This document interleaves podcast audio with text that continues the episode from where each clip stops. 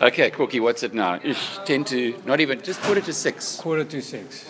We're on our way to queue outside to wait to s- listen to Uncle Uncle Warren and Uncle Charlie And you've done this now, 14 times. have you always got up so early in the morning? Uh, very early years when it was sort of 9,000 people, then we got a bit later. But the last few years had to be the six, and I'm worried we're going to be too late this year. Joachim, are you worried? It's your first, uh, first visit, huh? It's my first visit. I'm very excited. Um, I'm, I'm, I don't know what to expect, but um, I, I suspect there's going to be long queues. And what, what time did you wake up this morning? Um, I came in at four, so I woke up at four. No, no, I, I hope you weren't also out carousing until 4 a.m. No, I think I was the same, but I'm not scared. That billionaire dash, I think I'm gonna, I'm gonna take them. Tata? Yeah. No, actually, I mean, I had enough sleep, and I mean, I'm very excited to be going to see Warren and Charlie. What are the guys likely to experience in the next, uh, well, the next day, the, the rest of this day? Uh, first is the excitement. Obviously, 40,000 people in a stadium listening to two people. Yeah. But then uh, it's amazing the identification with the two individuals. So I suppose they've come because they like the type of wisdom, but just the way they answer questions, you know, the humor, the intelligence, the insight. So, uh, yeah, you go away feeling good about uh, and making you think about investments. And what did the guys say when they go back to South Africa about the. You've got to come here. experience? You've got to come here for a year or two. You've got to come and experience it. And I suppose every year Charlie gets a bit older, He's 90 this year.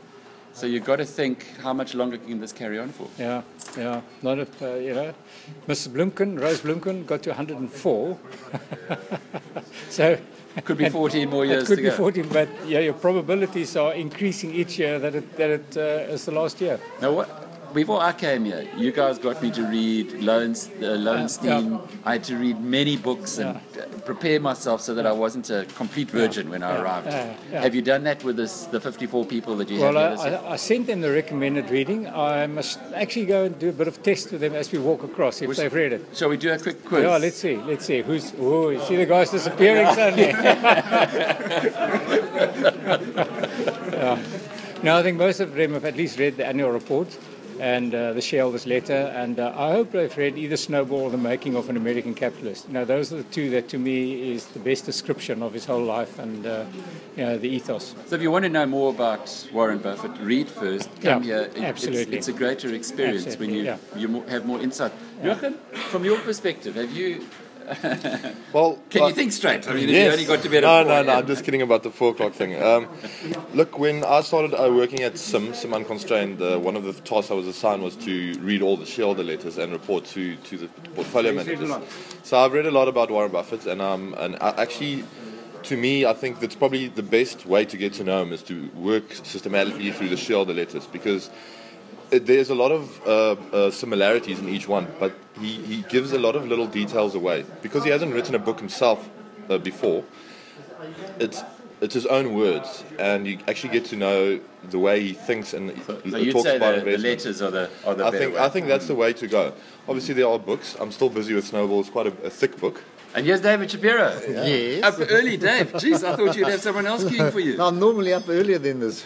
David's supposed to be gone for a run already. I've taken a bit of strain here. so- Oh, have you gone for a run? no, not this morning. Dave, what I time went did you? yesterday. I mean, come on. We, I worked out last night. It's actually my seventh time that I've come here. And It's I my was eighth. up at 4 a.m. Just too excited about Yeah, this. I was up at. This is my eighth time. Eighth time. And what time did you wake up? Um, I was up. No, I've been up at five o'clock. I went. I went to bed early, but the day before I was up also five. I've been up five every morning for the last. Three And wh- what, mornings. what are you expecting to take out of this? I, you know what? You, you always find something. You always, funny enough, there was a saying last year. The chap says, you know, it's like going to church. You know what the message is going to be, but you still come back. And I call it financial rehab. You just balances your thoughts. You know, it just just get you thinking. Well, while we're clear again. talking, uh, poor Al Corky's uh, whole team have, have Gone. departed. Yes. Uh, have a go, how far is it to walk to the? That's five minutes. About five minutes. I'll see you there later. It's going to be a super day.